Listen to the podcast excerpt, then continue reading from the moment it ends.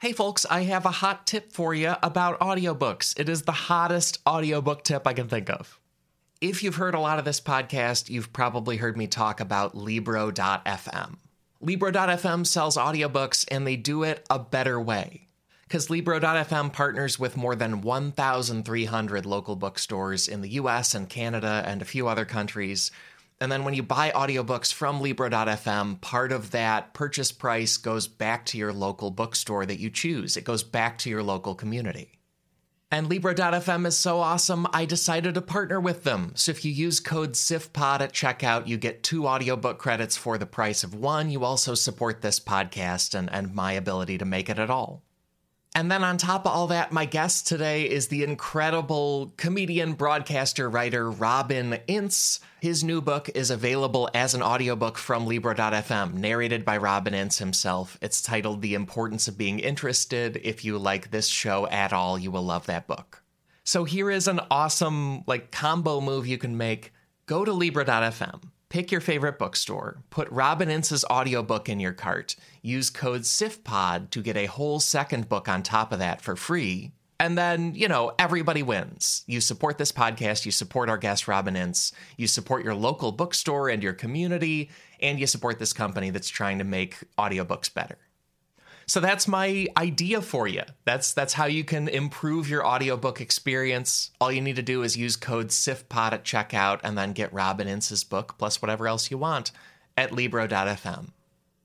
And then the very last thing I'll say about that patrons of this show don't hear promotional messages like this. They just get to go straight to the episode because they, they make all the episodes possible. So if you want that experience and a ton of other benefits and to be someone who who makes this entire podcast possible and, and makes it something that can keep happening, please go to sifpod.fun and become a patron. And thanks. Vinyl Records. Known for being music. Famous for being flat. Nobody thinks much about them, so let's have some fun let's find out why vinyl records are secretly incredibly fascinating.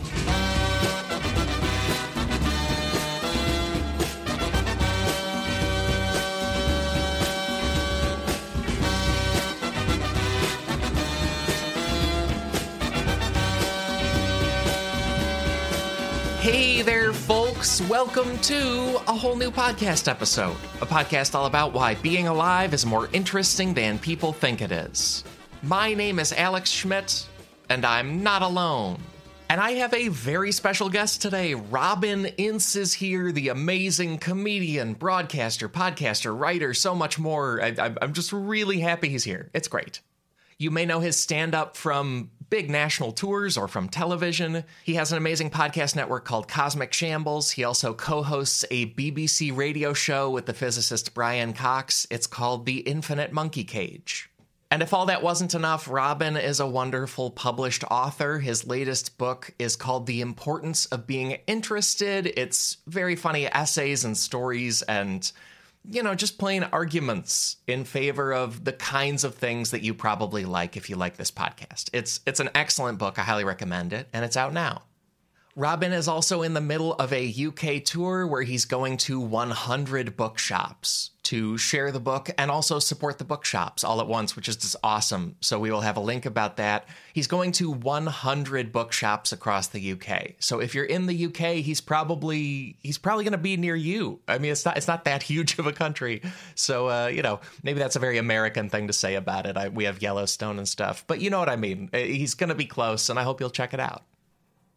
Also, I've gathered all of our postal codes and used internet resources like native-land.ca to acknowledge the land that we taped on. I want to acknowledge that I recorded this on the traditional land of the Canarsie and Lenape peoples. Robin taped this in the UK, and as far as I know, that is outside of the usual context that we have for these. He's the first guest outside of North America that I've that I've had on the show at all. So that's that's kind of a new thing. There we go. And I want to acknowledge that in North America and in many other locations, Native people are very much still here. That feels worth doing on each episode. And today's episode is about vinyl records. Vinyl records are a patron chosen topic. Many thanks to John Hamilton for suggesting it and, and kind of making it happen. It's been a long drumbeat on that one. Also, thank you to Jeff Byrne for supporting it and cheerleading it. I think vinyl records is an awesome topic for this show. We think so much about music and soundtracks and, and even, you know, comedy albums and everything else. We think so much about the content of those records. The actual physical things kind of get ignored in the process. And, I, and I'm, I'm thrilled we won't ignore them. I'm thrilled we get to find out about them today. Only other thing to say about this episode is that we had so much fun, Robin and I, we, we ended up generating a playlist. There's going to be a link to it in the show links, and you will understand how that happened and why as you hear it. But I think that's really fun. This one comes with a little playlist for you, a little mixtape. But first, let's let you hear the show. So please sit back or drop a needle onto a big disc shaped thingy made out of oil, because that is normal, apparently. Either way, here's this episode of Secretly Incredibly Fascinating with Robin Ince. I'll be back after we wrap up. Talk to you then.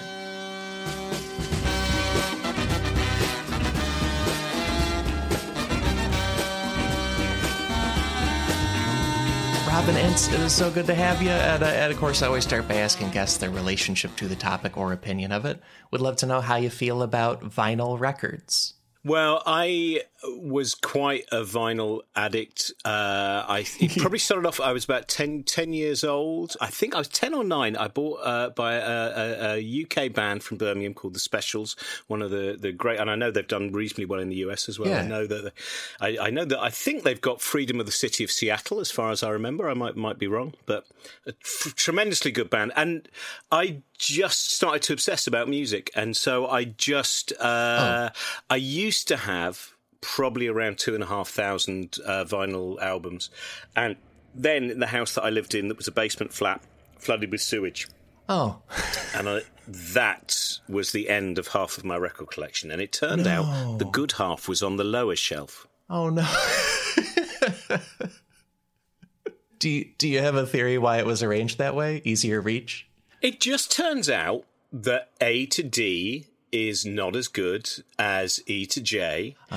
and K to N is not as good as O to Z. So it meant that Morrissey's solo work survived, but the Smiths did not.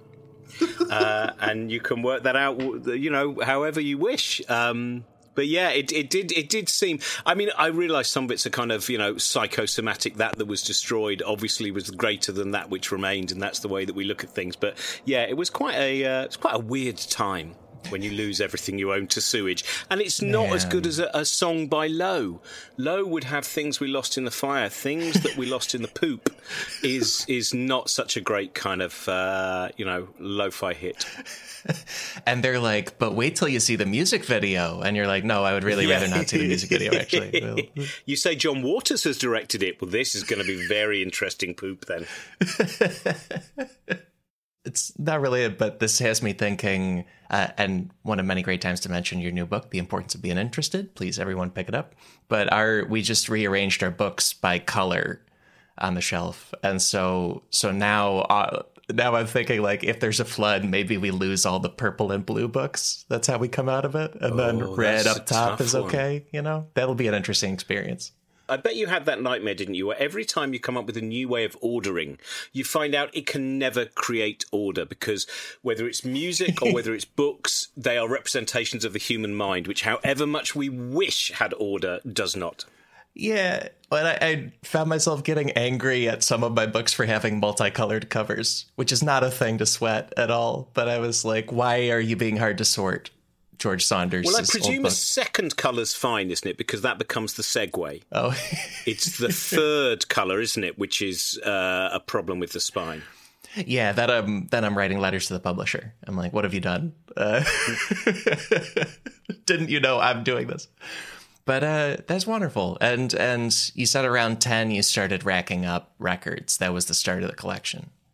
And that was everything as well. I was tremendously Catholic in my taste, so you know you would have, you know, records by Echo and the Bunnymen and the Sex Pistols, also next to records by you know Meatloaf and the Four Tops, and then I probably started becoming, you know, the the New Musical Express, which was a kind of very important newspaper in the UK, was uh, for, for for music. I, I in the eighties overly obsessed with the independent label stuff. Kind of uh, again, the Smiths. Any band that was compared to the Smiths would be, you know, would be bought.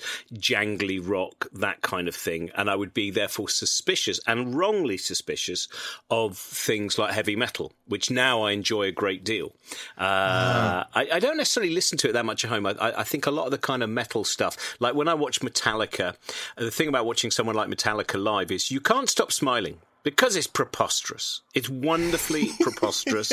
It's so loud. It's so you know, the you know monsters and puppets and all of these things.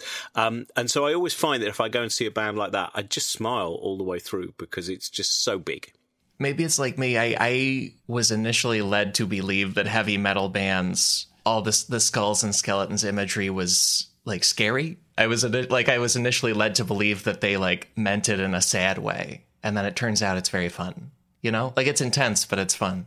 And also the loveliest audiences. I mean, this is the interesting thing because I remember when I was growing up, it, it was uh, the great band Motorhead. And if anyone listening to this has, has not seen uh, the memorial for Lemmy, which have you seen Lemmy's memorial that was done? No, I haven't. Oh, right, so they're all there, and the final eulogy is from Dave Grohl, and it is utterly beautiful and it kind of sums up so much uh, about Lemmy and Motorhead and the kind of people who are fans. And he just, and by the end, he's, he's pretty much in tears and he just, he tells this beautiful story quite early on. Uh, he says uh. the first time that he met Lemmy, he was, I can't remember which well known drinking lounge this was for those of a rock bent, but he sees Lemmy and he thinks, I've got to go up to Lemmy because this guy's a hero. This guy was, a, and, and he goes up to him and he says, oh, I'm really sorry, Lemmy, uh, you know, I do interrupt you and everything, but but uh, a huge admirer of your music and I'm, I'm in a band. And he said the first thing that Lemmy ever said to him was, I was sorry to hear about your friend.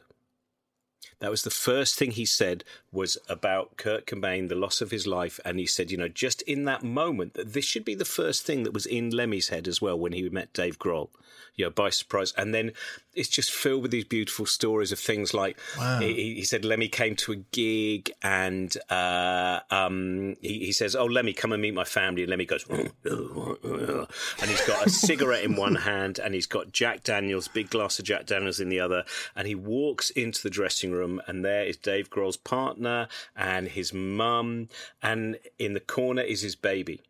And the moment that Lemmy sees that, he just puts his cigarette out in the Jack Daniels and puts it aside. And it's just all of these oh. things. And I think that, you know, what I, whenever I've gone to gigs like that where you would, you know, you might think, oh, I wonder if it'll be a rather rough crowd. And of course, it's not, you know, all of the, uh, the rage and all of the love and all of the, it, all of that is for the music. And people are so compassionate to each other, I think, very often, you know, and so they're always, yeah. whereas I've sometimes been to see some of my favorite kind of alt country bands or Sufjan Stevens or someone like that. Was it Sufjan? Sufjan, either way and um, yeah. and then you find out that there's horrible people in the audience, and and you go or, or, a Belle and Sebastian gig, and you go, what are you doing here? This is kind music by kind people, and oh, and you're talking all the way through it as well. Get, get away, get away, you know. Whereas, uh, wow, yeah. Uh, yeah, I had that experience at a Lord Huron concert. I don't think people know that band very well, but it's very like pleasant folky stuff and people were weird in inside and outside of the gig. Didn't like it. Yeah yeah, it's really annoying, isn't it, when your favourite band start attracts the wrong people. And yeah. you go, well, there needs to be some kind of quiz that's done beforehand to check about your, you know, your your ethics, your belief about your humanity, your altruism, all of those things, your empathy. Right. the most advanced bouncer in the world. Like, okay, sit down and join me, please. And there's a little candle, and you know, you just hash it out. Yeah, your shoes are fine. Don't worry about the fact you're wearing sneakers, but we have got a few questions to ask you. Right. Your right. sartorial inelegance is not an issue, but your mind might be. oh man. I'm curious about your record collection now before, before we get into the information because I, I I'm so sorry about your loss of those chunks of the alphabet. But have you kept up like sticking to vinyl, or, or have you moved on to? I'll just throw it on Spotify or whatever. I got it. I I decided that once the vinyl was gone, I wasn't going to try and replace it. And yeah. I don't really. I, have still got, as I said, about a thousand albums, something like that, and uh, and they're still there, and I still listen to them. But then I, do, I mean, they are much more beautiful than CDs. Yeah, cool. And there is something more, but I almost feel like because I went through that important rite of passage, which was the people of my generation, I'm 52, there was, you know, you would hear a song on the radio and it would be late night on the radio. It wouldn't be one from the A list playlist. And you would have to go in search of this band that you could barely even remember the name of. And you knew that their song was something about a pony with horns or whatever it was, and you would go into the record shop. I heard a thing last night in the radio. It was about a pony and it had horns, and uh, and then there was a there was a goblin in it as well, and uh, you know oh, that must be prog. Oh, okay, I'll go to the prog section, and uh, and that that hunt because I think I'd done all that hunting. It didn't feel so bad the fact that I wasn't going to now try and return to that vinyl of my youth because it was such an important thing. You know, having a job on a Saturday where you got your little pay packet and you knew you could go to the record shop and you would pick up each piece of vinyl and go, which is the one that I need to hear most? And then you would sit on the train home and you would slide out the inner sleeve and you would go, oh, great lyrics or really great weird picture. Or you'd go, oh, no, it's just a boring white sleeve with nothing on it. I've been cheated. There's no further adventure when you slide out the record. And, or, you know, oh, I didn't know this was going to be a gatefold, you know, with some really crazy artwork in it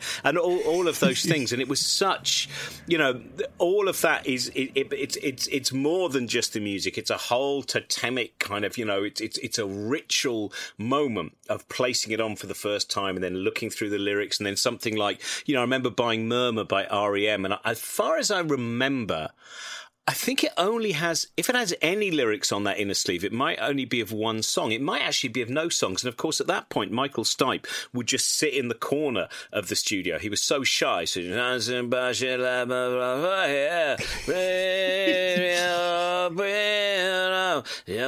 and and you think so you you then have the game. What is Michael Stipe singing about? You know, and what, what is what is going on, and what does he mean by Radio Free Europe? You know, and and uh, and so all of that is is part part of of, of ritual for me. Yeah, because I I didn't have vinyl as a, a teenager, but my fiance had a record collection, so I've like engaged my way into it. But I when I started seeing the records, I was like, oh, there's all this stuff with it. It's awesome. Like you get all you get these entire gatefolds of of lyrics and pictures of them and information about it. Uh, and I like that it's also occasionally cryptic, like you say. Like this still doesn't help. Nope, Michael is to sing what he sings. Uh, sorry. well, there, there, used to be a, a, wonderful thing called Porky's Prime Cuts. If anyone looks at old vinyl, you will see that there's. I can't remember exactly why it's for.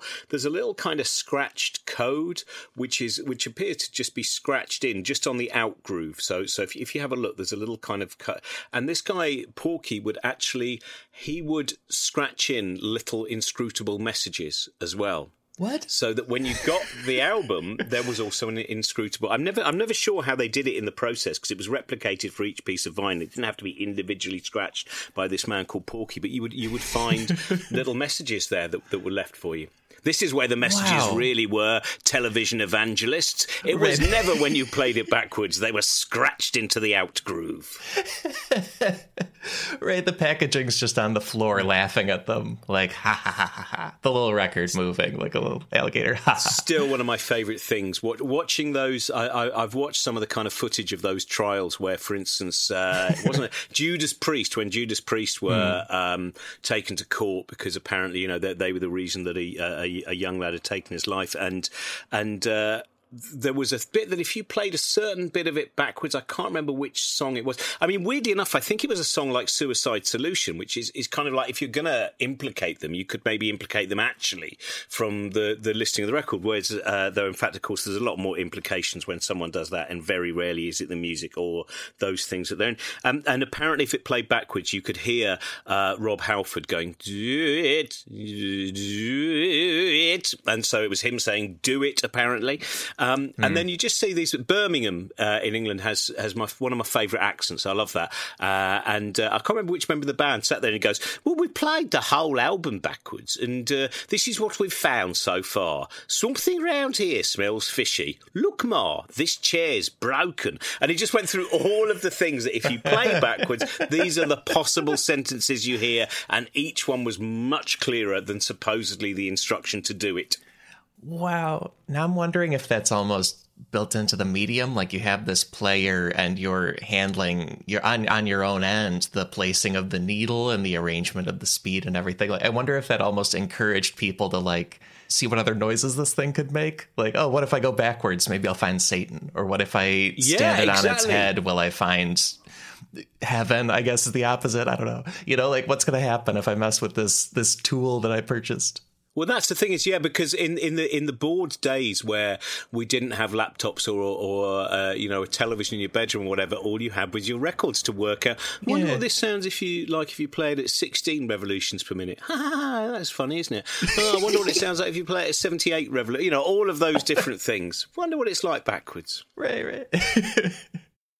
Well, and, uh, and speaking of numbers, I think we can get into the first uh, chunk of the show about vinyl records because on uh, on every episode our first fascinating thing about the topic is a quick set of fascinating numbers and statistics.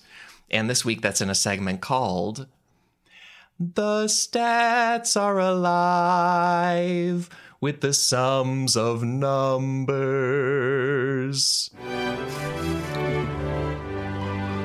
And uh, that name was submitted by at Danger Suave on Twitter. Thank you, at Danger Suave. We have a new name for this every week. Please make them as silly and wacky and bad as possible. Submit to SIFPod on Twitter or to SIFPod at gmail.com.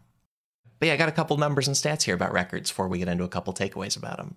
And uh, the first number here is two. And two is the general number of forms of polyvinyl chloride. And polyvinyl chloride is a plastic polymer. It's made from oil it's probably best known by the acronym PVC. But there's a rigid kind that gets turned into PVC pipe and, and parts of doors and windows and things. And then the softer kind gets turned into everything from sneakers to blood storage bags to vinyl records. They're they're made of a plastic. Beautiful. Now, but what about colored vinyl? Do we know what that's made of? Because that was one of the big things oh. as well. I bet in your fiance's collection, you know, there must be some some green vinyl. So I think I've got a Babes in Toyland, which has got a very kind of murky blood red vinyl as well. That's yeah. the next question for us. What does what happens with PVC when you decide it must be uh, coloured oh. as well? L seven was heavy as bricks. I think was green. I'll link about it if somebody knows. I, I don't know how they do it. I assume it's just like some kind of plastic trick. We definitely, there was like, I got us a record as a gift, and they were like, you can get the special one that's a blue and white tie dye color. And I was like, well, obviously I'm getting that. Why would I, if, if that's available, you know, let's go for it. Can I just say how much I enjoy your scientific uh, explanation of the process? It's probably some kind of trick. Yeah. if, if, only we would save so much time if when I'm on tour with Brian Cox, I said, right. Brian, stop talking about black holes, the reason that the, the singularity and the end of time. Just say, you know, so what happens when I go over the event horizon? It's probably some kind of trick, I imagine. That right. would be much better. I'm going to encourage him. It'll mean we've got a shorter show for when we do the American tour. Very handy. Yeah, if, if you ever need a guy to say black holes are probably real freaky, I can just hop right in, you know? Just bring me in there they're real freaky. I can record it now. Then you just have it to play it. Yeah. Uh, Which city are you in? Where, where, whereabouts are you? I am. I'm now in New York, Brooklyn, New York. Oh well, we'll be there. We're, we're at the Beacon Theatre in uh, I think April or, or, or, May. So hopefully you, you oh. can actually do it live. Oh my god! Well, I mean, don't have me. You might it, but, find that you've got another thousand people going. This is freaky because everyone does. It's so beautiful. It's so beautiful when you start to find out about how some of the laws of physics lead to what, on our scale of experience, is utterly preposterous, but which for the laws of physics is, hey, it's just the way things are. I, I love Infinite Monkey Cage and and the things Brian and others know about the edges of that stuff just the best. Like it's the best how much they know and also is beyond what we currently know. I love it. Yeah, the the Death of the Universe one that we did that was that was that was the, the first one that we made during lockdown, um, and we had Brian Greene, who I'm sure you know is just such a great science communicator, and we had uh, yeah. uh, Katie Mack, who's written this wonderful book called uh, "The End of Everything" about the different ways that the universe might end, and yeah. then also we had Eric Idle and Steve Martin, which you know if you're going to sure. have you know which was just, and I, I even today I still get people going, you know, Steve Martin was that the Steve Martin? Yes, it was the Steve Martin, but but it was the perfect mix because Katie and Brian and the other Brian would, you know, take people into mind boggling ideas about the big rip or the big crunch or other possible destinies of the universe. And then Steve Martin still has that immaculate timing for yeah, man. just pulling the rug from the strangeness of it all. Yeah. Was it was it irritating when he kept playing banjo over the speaking, or did you guys kind of roll with I it? I wish. I love his banjo playing so much. I know it's so I've, cool. I've, I've, got the Steve Martin Brothers, the album, which is kind of it's one of those albums where they went. There's only about half an hour of stand up left. Okay, well, side B, I'll play the banjo. Well, there, there's only a couple more numbers here, and one of them is it's a recent modern development. It's 33 years and 33 years is how many years CDs outsold vinyl records in the US. Uh, and I, I, don't have UK numbers actually, but we have like now beginning and end dates for that situation because uh, according to the Record Industry Association of America, CDs went to market in 1982. By 1987, they started outselling records every year but the like new popularity of vinyl has flipped things over and in 2020 records outsold CDs for the first time since the 1980s yes, I knew they'd win in the end. The uh, it is weird because I, I that, that's interesting. It's definitely much because uh, I, I, I would say in in the UK it feels like it was about 84, 85 where CDs became part of really became part of the market. Um, right on, yeah. And I wonder what year it was that because I, I would imagine it would be later than 1987 in, in, in, in the UK, but I might be wrong. I, I, remember the horror of I'd, I'd been away for it. In fact, I'd be, I'd, I, when I was nineteen, I, I did a kind of tour of, of the United States, and when I came back, all the record shops seem to have removed most of the vinyl. So it, oh. the whole thing was quite artificial as well. It allowed more space for them to sell other stuff. So it wasn't merely that people said, CDs are easier. I always feel that it was kind of thrust upon us by the industry because CDs are rubbish. You know, they're they're really that that it's it's lovely when you watch those. It, it the, the jewel cases break, all those little bits in the center all drop out. These little broken bits of plastic. They get horribly scratched. You you pull out the the the inner you know the inner sleeve element of it with the liner that that all gets scuffed up. Yeah. So well done to vinyl for finally showing the way. And, and also, of course, the ultimate truth probably is that the real thing is no one believes that music's solid anymore, do they? It's gone back to being an ethereal thing that exists in the air. Yeah, if I if I want convenience now, I just stream it, and then if I want to have like a beautiful physical version of it, I'll get a couple of records a year. Yeah, and so yeah, I, th- I think that's what everybody's been doing. I'm not in the room where I keep my vinyl, but I have realised I've got a load of vinyl just next to me and I'm oh, wondering oh, what I've got actually because this is uh, um, I've got uh, uh, Diamond Dogs, gatefold sleeve Diamond Dogs, a Bowie. Great, yeah. Uh, what else? I've got the Auteurs. A load. Someone must have sent me a load of Auteurs vinyl. That's great. Uh, I'm kind of intrigued actually because there's things that I've. What was this? I, I, I, get given things, and sometimes then I'm away the whole time. This is ah, here we go. This is a great. I'd forgotten I had this, and I think that this is gold vinyl limited edition. A fantastic band called Pere Ubu. I don't know if you know Pere Ubu, no, and uh, this was their uh, soundtrack to the low budget movie Carnival of Souls, the rather legendary movie Carnival of Souls, which is in many ways a kind of precursor stylistically to things like Night of the Living Dead. So there, that's oh. that's probably my favourite bit of vinyl in, in, in, in that pile. If you've never seen, have you ever seen Carnival of Souls? No, I don't know it. Oh, it's such an interesting movie. It's zombie and stuff? it was uh, Herk Harvey who made it, who never made anything else again. It's the only movie he made. It's freely available now because whoever owned the copyright, if anyone did, is long forgotten. So you'll find it on so many different platforms, and you will definitely watch it and go, "Oh, I see somewhere where George A. Romero's kind of the the the, the spooky, almost cinema verite of the uh, of the advance of the zombies." There's a little bit of that in Carnival of Souls as well. Oh, I'll I'll link about it. I'm gonna check it out. Wow. And uh, and there's just one more number here about records, which is 108 percent. And I'm sorry, this is another U.S. sales figure, but it's the the ones I could find. 108 percent is the jump in U.S. vinyl record sales from the first half of 2020 to the first half of 2021. It more than oh, doubled. That's interesting. Yeah. And uh, they say CNBC says that record companies sold 9.2 million records in the first half of 2020, 19.2 million in the first half of 2021, and one one reason they think might be contributing is that everybody had time to sit at home and listen to records because of the mm. pandemic. They could just, you know, not everybody could stay home, but people who could were like, well, if I'm finally in my living room all the time, let's throw some some vinyl on, let's do it. Well, it is, isn't it? We, we live in such a kind of consumer culture where we're so busy buying stuff, we, we frequently forget to actually ever look at it. Yes. And that bit of suddenly being kind of in, interned in our own attics or wherever we might have been and going, let's have a look at all of this stuff that I've got. Right. I think that's great. Like I have these canned foods I haven't eaten, and I have these yeah. old books and records I haven't touched. Like, what a big collection of tinned meats I've got. What a strange thing to have collected.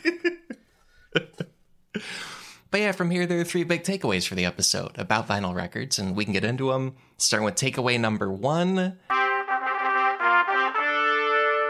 Vinyl records exist today because the disc format defeated Thomas Edison. Oh. And this is a this is a like history of recorded music thing. There was a point where there was a battle between disc-shaped music and cylinder-shaped music.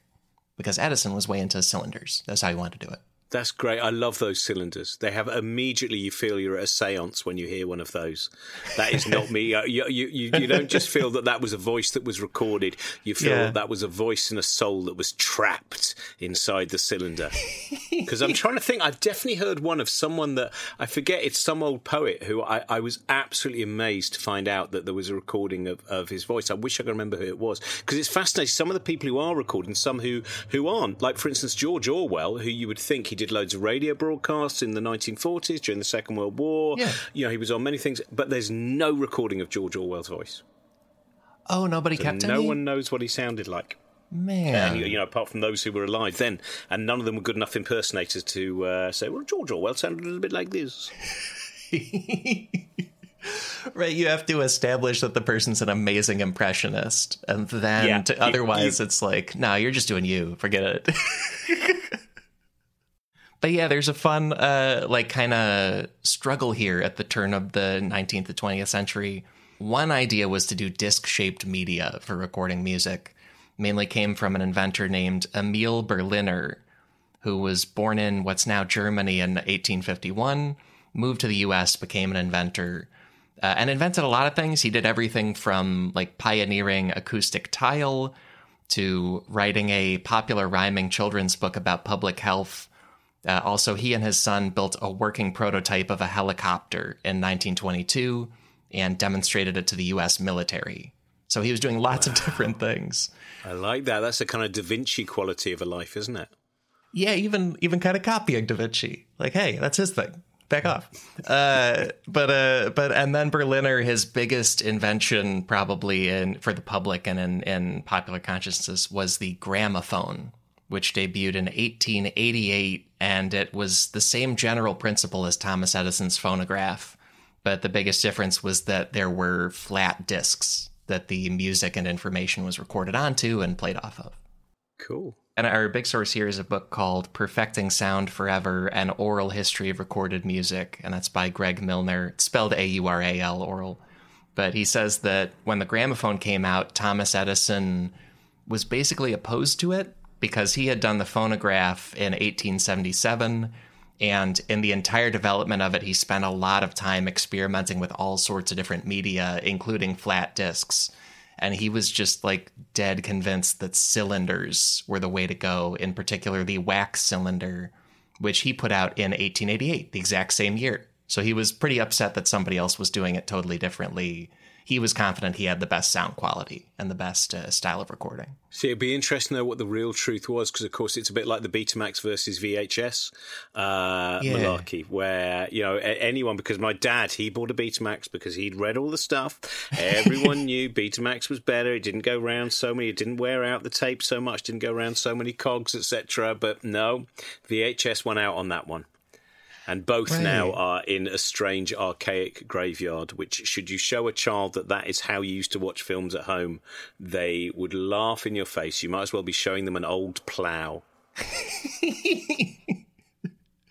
yeah man i i rewound so much tape and and now just everything streams from any flat surface in my home it's mm. amazing yeah, no, it is. It is. It is an incredible thing, and you can still get. I know that I think for my generation, people can be quite kind of snarky about all that, but I, I still think the accessibility of so much music is is and, and then you can try and lead people to it. You know, if you use social media not just to argue tribally, but you also try and use it to actually go, "Hey, everyone, there's a great band. You should listen to them." You know, that is. Uh, and then you get caught in these wonderful kind of you know it's like if you go on spotify and then you find one weird band and then of course it says people who like this weird band like this weird band and then you just keep going and keep going and you you start off, you know, listening to Dolly Parton, and by the end of it, you're listening to a band like Idles you know, and yeah. it's uh, it's a great game of tag. Yeah, that I, I CDs were so big in my childhood, and then I remember us getting a CD burner, and also finding out that the community college library had CDs that I could just take and burn and then give back, and it it felt like an internet style opening of the entire world. Mm, it's like, yeah, oh, yeah. not every See. experience of hearing an album has to cost fifteen dollars now. I can just do it. this is amazing. But hey, I love that. So folks get excited about it. It's good. Uh, you don't have to do these weird cylinders and discs anymore. It's really nice. In fact, I'll recommend a Dolly Parton song just in case some people don't know this Dolly Parton song. Uh, go and find the song "The Bridge." I'm not going to tell you anything about it. It's quite a reasonably oh. early Dolly Parton song.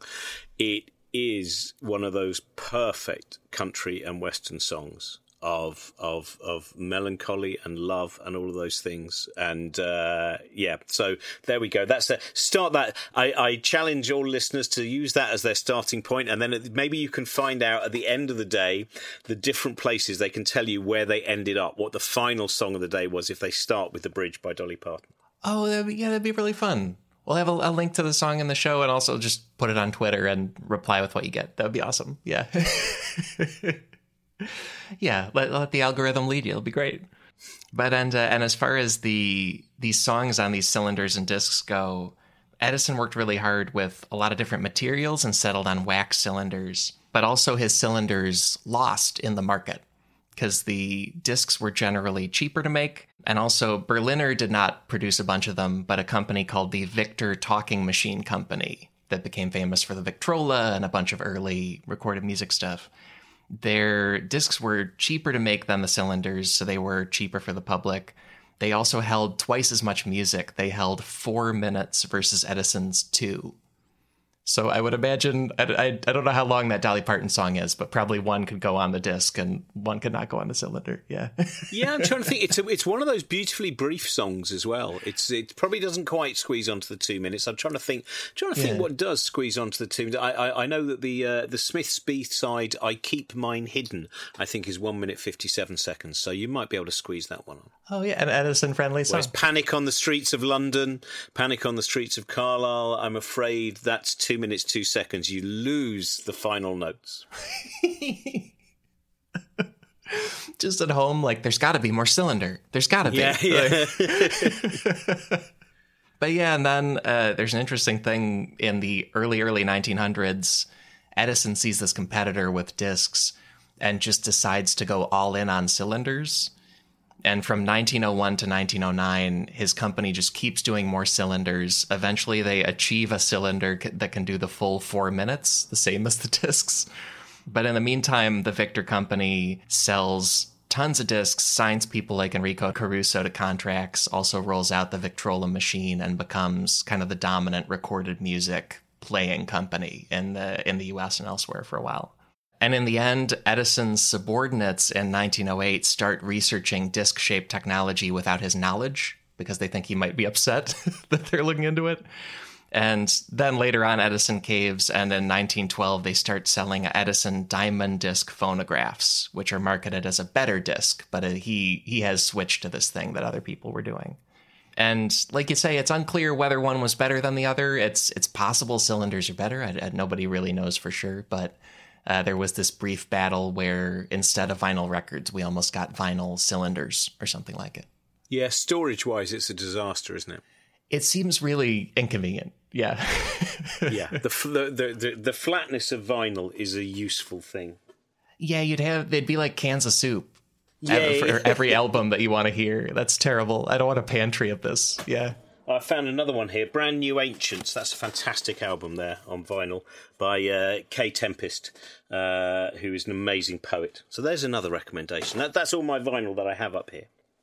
I should the the colored record I talked about buying was the album Free Love by Sylvan Esso. Great electronic oh, duo. Okay. People should check it out.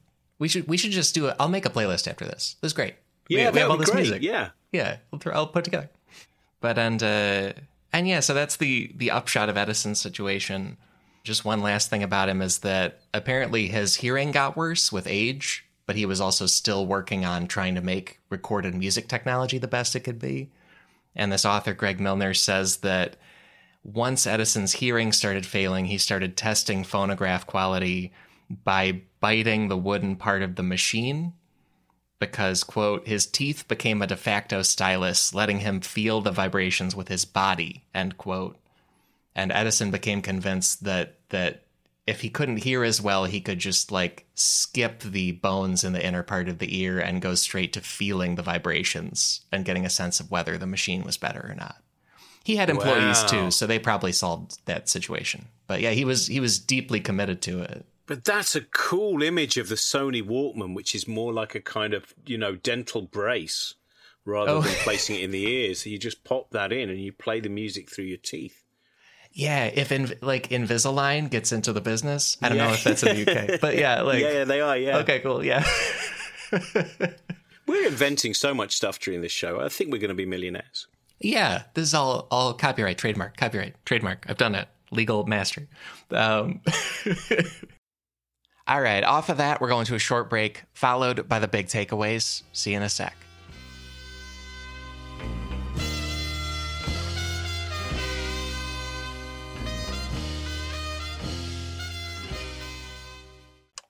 Back for another game. You know it. What's going on? Just one more week till Max Fun Drive. Hard to believe. It's been a heck of a year since the last one. We're now a worker owned co op. We raised $50,000 for charity last year. And we've added a bunch of awesome new shows. But do you think we're ready to do it again? Absolutely. Lovely new gifts are lined up. The episodes will be amazing, and wait till everyone hears the bonus content. Yeah, plus they know to go to MaximumFun.org slash newsletter, so they're getting all the news. Oh, like that meetup day is on Thursday, March 21st. Then what's bothering you? Me? Oh, nothing. We're all set for Max Fun Drive to start on Monday, March 18th. I just didn't want you to see this coming. Check. What? Hang on. It's hard to explain what happens on Jordan Jesse Go. So I had my kids do it. Saying swear words. Saying swear words. Yeah, um, bad jokes.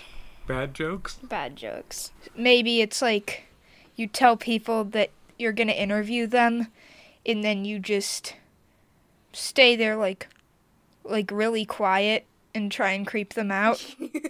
it's just really boring. Because of Jordan, right? Not me. Because of both of you. Oh. Subscribe to Jordan Jesse Go, a comedy show for grown-ups. But and uh, two more takeaways for the show. Let's do takeaway number two. Before records were made of vinyl, they were made of secretions from beetles. And this is a thing I found out mainly about a substance called shellac that I had mm. never looked into until researching this. It turns out it's it's a natural substance from bugs. And there was a band called Shellac as well, but who was in the band Shellac? That I can't remember at this moment. Yeah, I've heard of them, and also, and when I try to hold this in my head, I think of the band The Beatles too. So there's a lot of Oh, word yeah, that's confusion nice, going on. yeah. Uh, Let me. Uh, you keep going, and I'm going to. Oh, yeah. I'm to check who's who's in Shellac because I'm certain that was a good band. there's a bunch of sources here. The main ones are the New Yorker and the Atlantic, and then also the Yale University Libraries have an amazing page about their collection of shellac records. But we were just talking about this like cylinders versus discs battle that led to discs, led to records. But records weren't made of vinyl until decades later. It wasn't really until the late 1940s that a vinyl record was common. And so for about 50 years, we had records made of other stuff, and most of them were made of shellac. And it turns out shellac is it's a natural plastic-like material, and it comes from a set of species of beetles which are called lac insects. The lac is just spelled L-A-C, and it's what they secrete. And laborers will like harvest this off of trees, and the the bugs mostly live in India, Bangladesh, and some Southeast Asian countries like Thailand. So out in South Asia, there are beetles that were making the material that became like most records for several decades. And I can now say that I should have known that. I don't know how I forgot this. It was Steve Albini is one of the members of uh, Shellac, who was also producer of uh, Nirvana and PJ Harvey and many others as well. Oh, cool. So there we go. That that's the the shellac thing. But I have to tell everyone I cheated. I could have pretended that it came back to me, but I used my phone. I, I almost now I'm wondering if that band got its name from like those guys being big music heads and music nerds, you know? Like, I, I feel like it's a reference to records used to be made out of this. I'm a brilliant thinker about music who will produce everyone later. I'm Steve Albini.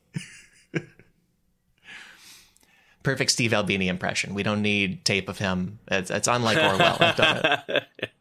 But uh, and yeah, and so these beetles they secrete this resin. It can be turned into a polymer that was like soft and malleable in a way where they could make records. Um, but shellac records are heavier than vinyl records. Also, they shatter if you do if they're like bumped at all. They're incredibly fragile.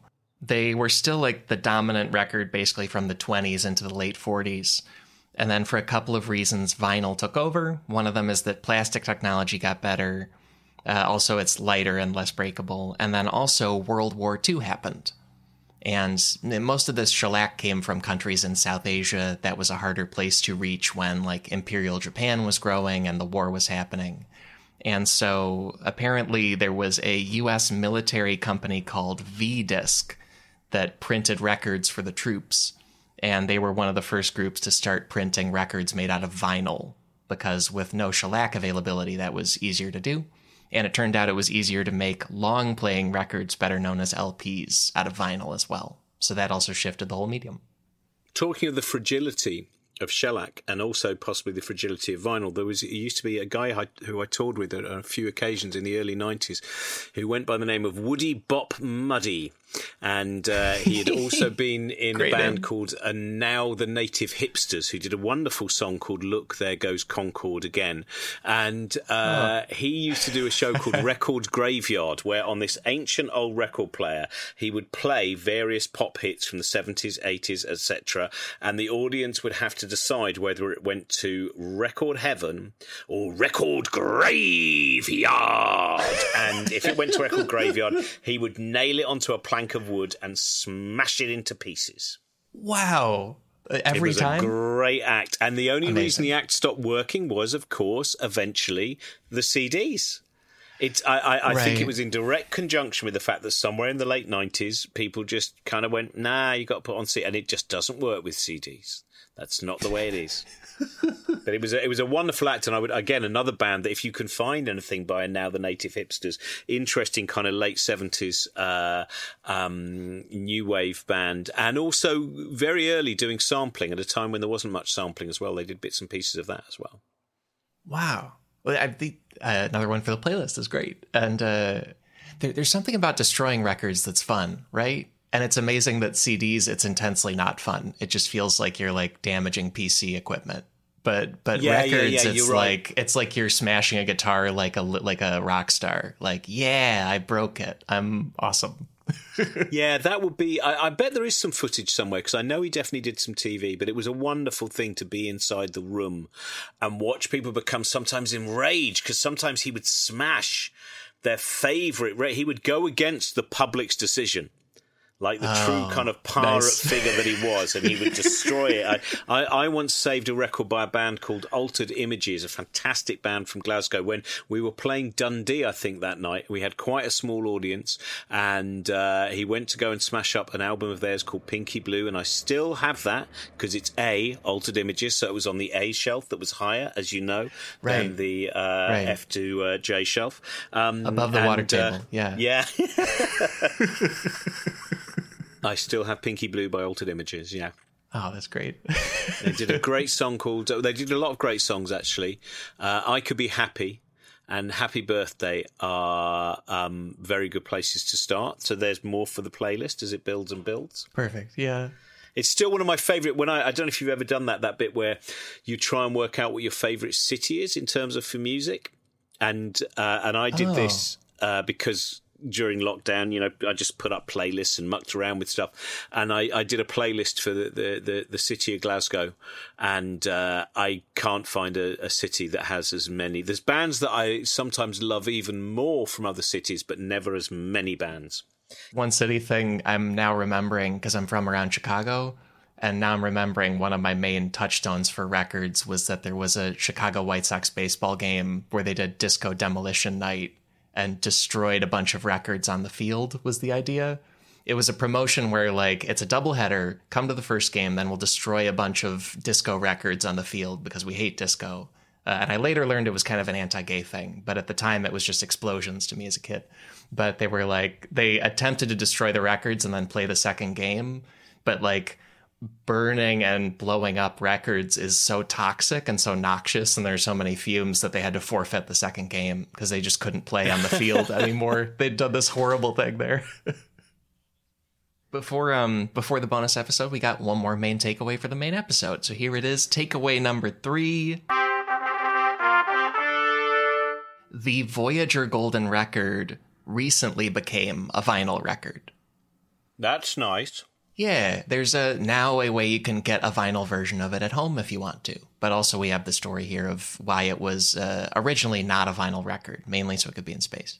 It's such a great. I, I, talked to um, Ann Druyan, who of course was the uh, artistic director, creative director Yeah. of the Golden Record, and um, then worked a great deal with Carl Sagan, and then of course was also married to Carl Sagan. And she said it was so interesting when they put together. If anyone listening, if you've never heard the, the, the Golden Record or looked at the playlist, such a fabulous mix of kind of you know great classical music interesting kind of uh, love songs from all around the world and from very very many different traditions and cultures you know anthropologically it, it, it covers you know as much as it can.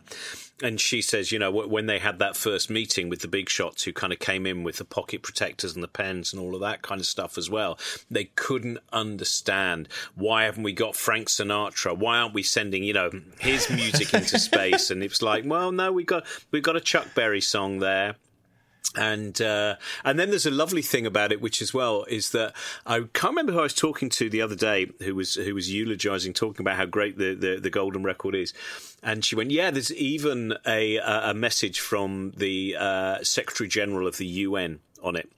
Now, unfortunately, this is where the problem arises. The uh, you might know about this anyway, but the Secretary General of the UN was a guy called Kurt Waldheim, who not long after he would have recorded that message saying, "Please come and visit our planet," was found out to be quite an ardent Nazi.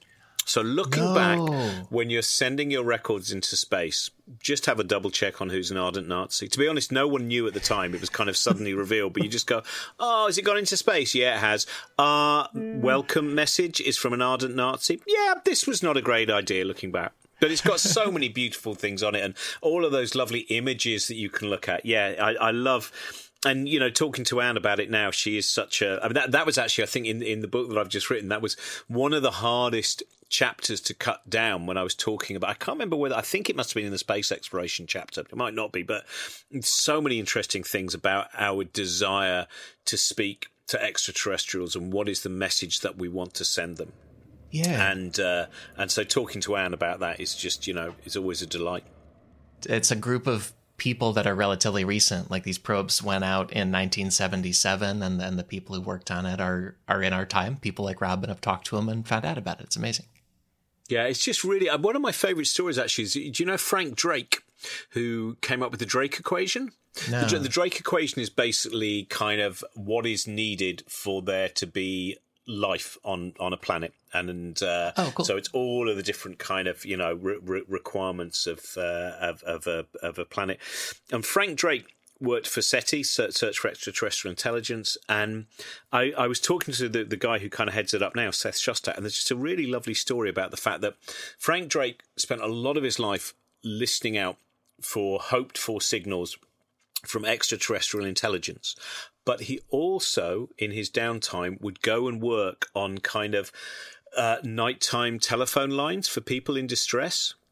Oh, and I think there's something wow. really beautiful about listening out for these, you know, th- this thing that would change our perception of who we are. So this, this, the idea of listening out for, but not forgetting that while we're listening out for life that may or may not exist, there is life all around us. Some of which is going through distress, some of which needs our help. And the fact that Frank Drake, who is I think still alive as far as I know, he was doing both. He was reaching out towards the sky, and he was Yeah. also reaching out for the people in in his neighborhood and making sure they were okay. Oh, I love that so much. It's really beautiful. I love finding. I mean, that was one of the things. Is that's one of the reasons that I like writing books because I hate editing books, but I love writing them. Uh, is just that you just keep coming across so many beautiful stories about you know humanity and its possibilities, and and especially in the last few years that you've had, you know, in the US politically, and that we're going through in the in the UK at the moment. You know, sometimes you have to work a little bit harder to really remind yourself that to be a curious creature has has many excitements to it as well and and many joys uh, within its fascination as well as that dark side That's dead on, man.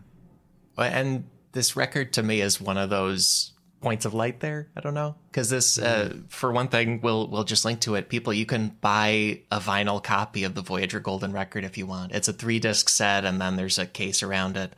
Uh, it's ninety eight dollars, and it it partly happened because a company called Ozma Records did a Kickstarter, and they asked for two hundred thousand dollars to fund it, and they got one point three million because people are that excited about this this artifact of humans saying like here we are please be friends with us. Uh, apologies about the one voiceover we didn't know you know like like uh, uh, but uh, joke aside like it's it's a I don't know. It's a it's a little touchstone and testament of how we want to be to the entire universe. It's cool.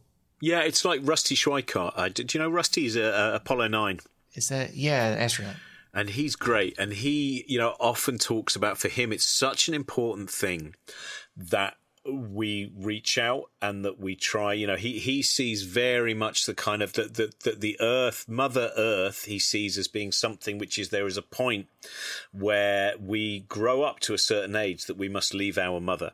And he says you know he wants to make sure that we are a species that is good enough to be invited to the kind of interplanetary council wherever that might be you know and and I Yeah. love talking to him about those things because you know on, on, on Apollo 9 and that's what I love you know the, talking about the golden record that when we are long gone when as a species we are no more somewhere in space will be this very small you know Voyager could probably sit in almost anyone however small the room is that you're sitting in now it could probably fit Voyager it's it's a pretty you know it, it's bo- both of them are, are, are not a vast size. Um, and the fact that you know they were the fastest things I know something I'm trying to remember what's beaten it now. There is something that's you know, but the two fastest vehicles made by human beings speeding out through space getting to the edge of the solar system and continuing on. And as you said somewhere on that perhaps it will never be touched perhaps it will never be played. But we know that Bach is traveling through space and Chuck Berry is traveling through space and all of these kind of fossils of what it is to be a creative creature is traveling through space. And also in order for it to travel through space it became something that was super hard for any of us to just hear on earth. Like this vinyl pressing was in 2017 for the 40th anniversary but uh, we'll have pictures from a jpl that's the jet propulsion laboratory. They have like a gallery of photos of people making these because they made a set of eight copies but it's a copper record with an aluminum casing and then gold plating.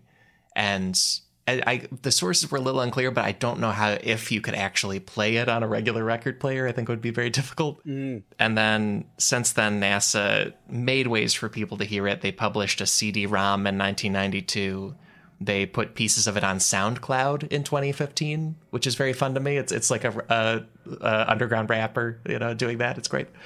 Um, but also, See, I wonder have have all the astronauts um, put up because they should all put up the playlist. That, in particular, you know, when people did just take up cassettes, I would Oh, love yeah. to have a playlist of all of the different astronauts, the music they took into space. I was because- actually was just doing one of these about uh, Apollo 12, and I guess Pete Conrad on the mission played a lot of Elvis and a lot of Dusty Springfield, Yeah, which is great. That that seems like good moon music to me.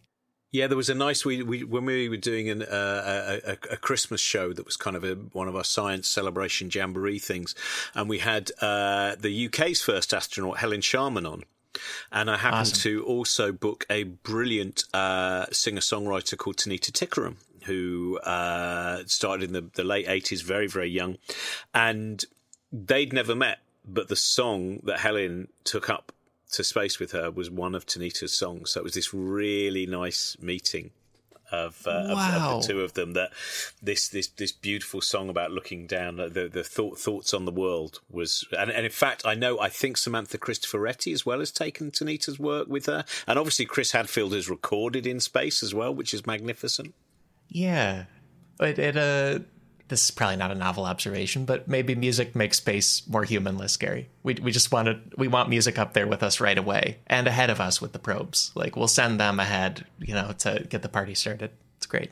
well, well, I think it is. It's it's that sense of human achievement that is something that you can actually package in it. You know, you can't take the great kind of pieces of architecture. It- Again, like Rusty took with him, rolled up on tiny little scrolls, various quotations from great works of philosophy and great novels, etc. Because he Yeah, wanted cool. to take with him when he went on Apollo nine, he wanted to take with him some of, you know, human some human achievement. Yeah, a lot of highlights. Yeah, the words and the pictures and everything. It's great.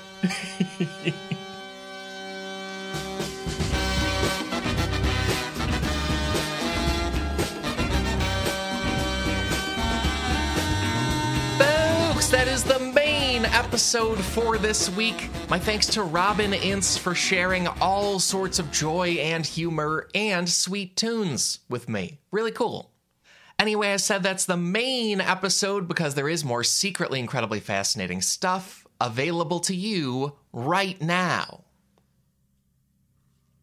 If you support this show on patreon.com, patrons get a bonus show every week where we explore one obviously incredibly fascinating story related to the main episode. This week's bonus topic is the possibility of vinyl life forms on Titan. Visit sifpod.fun for that bonus show with Robin Ince, for a library of more than five dozen other bonus shows with all sorts of guests, and to back this entire podcast operation. And thank you for exploring vinyl records with us. Here's one more run through the big takeaways. Takeaway number one we have records today because the disc format defeated Thomas Edison. Takeaway number two before records were made of vinyl, they were made of secretions from beetles. And takeaway number three the Voyager Golden Record was not a vinyl record until very recently. Those are the takeaways. Also, please follow my guest. He's great. Robin Ince's new book is entitled The Importance of Being Interested Adventures in Scientific Curiosity. That book is on sale now everywhere. Also, if you want it as an audiobook, I highly recommend this podcast's partner for audiobooks. They're called Libro.fm. If you go to Libro.fm, you can use code SIFPOD at checkout to get two audiobook credits for the price of one. So you can get this book and then you can get a whole nother book for free. And then if you're in the UK, Robin Ince is in the middle of a tour of 100 bookshops in that country, which probably means he's coming to you. We will have a link for you to find your tour stop to, you know, you know, meet Robin Ince and see him be fun and funny and great.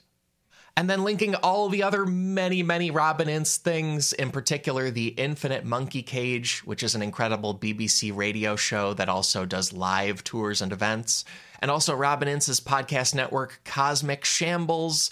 Uh, I think one of my favorite shows there is the show Book Shambles, co hosted by Josie Long, with amazing authors and great stuff. Many research sources this week. Here are some key ones. I got to read a fascinating book in the prep for this. It's called Perfecting Sound Forever An Oral History of Recorded Music. That's A U R A L. Uh, and that's written by Greg Milner. Just amazing stuff. Also, an excellent article in The New Yorker about records and streaming music and the overall world impact of that. That's written by Alex Ross. Also, leaned on the Yale University Libraries and University of Illinois Libraries for info on the history and science of shellac, several pieces about the Voyager Golden Record, in particular one written for The Atlantic by Marina Koren. Find those and many more sources in this episode's links at sifpod.fun. And beyond all that, our theme music is Unbroken Unshaven by the Budos Band. Our show logo is by artist Burton Durand. Special thanks to Chris Souza for audio mastering on this episode. Extra, extra special thanks go to our patrons. I hope you love this week's bonus show about the vinyls of Titan. And thank you to all our listeners. I'm thrilled to say we will be back next week with more secretly incredibly fascinating. So, how about that? Talk to you then.